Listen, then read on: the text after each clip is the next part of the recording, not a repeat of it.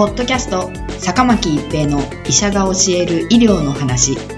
この番組は大学病院の内科医であり医学博士である坂巻が疾患や予防医療といった医療に関してお話しする番組ですそれでは今回の番組をお楽しみください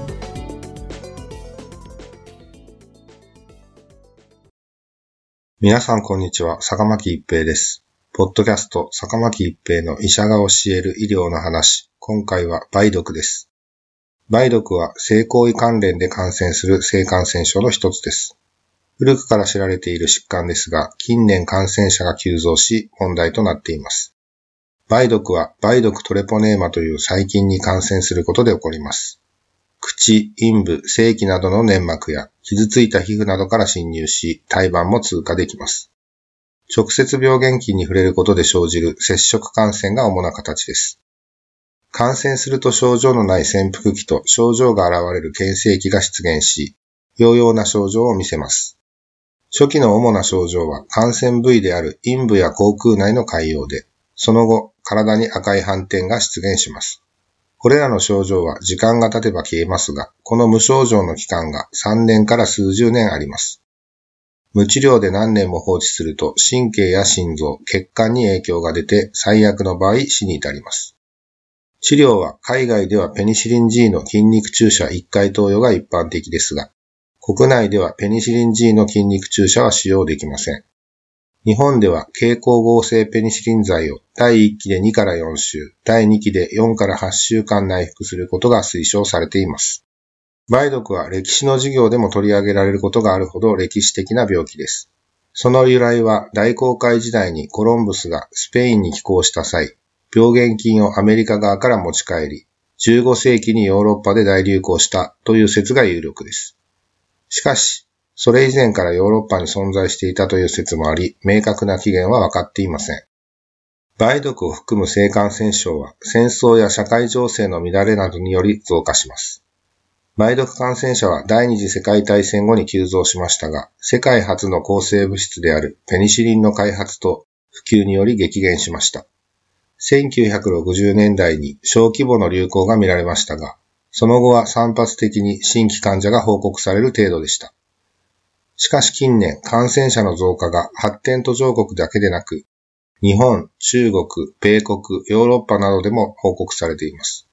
厚生労働省の感染症動向調査によると、日本国内の報告数は2003年までは減少傾向で1000件以下が続いていましたが、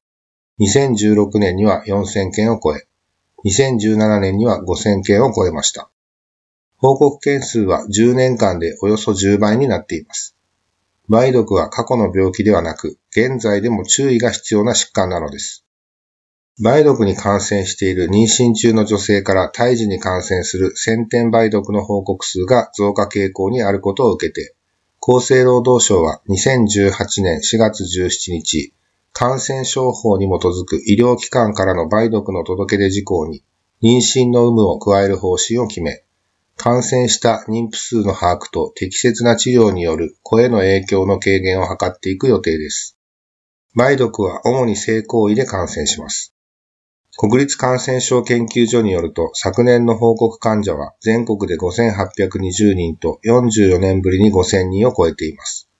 女性は20から30代に多く、男性では20から50代に多く見られます。妊婦が感染すると流産や死産になりやすくなったり、この目や耳に障害が出たりします。厚生労働省によると、先天梅毒と診断された赤ちゃんは、2012、13年は4人、15年は13人、16年は14人と増加しています。梅毒と診断された妊婦は2016年に33人とする厚生労働省研究班の調査データもあります。しかしながら妊婦についての届け出は義務付けされておらず、梅毒と診断された妊婦の実態は分かっていませんでした。厚生労働省は年内にも届け出事項に加える予定です。担当者は早期に抗菌薬を服用すれば胎児への感染は防げると注意を即しています。また、梅毒は5類感染症であり、診断した医師は7日以内に最寄りの保健所に届け出なければなりません。ポッドキャスト、坂巻一平の医者が教える医療の話。今回は梅毒でした。ありがとうございました。ポッドキャスト坂巻一平の医者が教える医療の話今回の番組はいかがでしたか？次回の番組もお楽しみに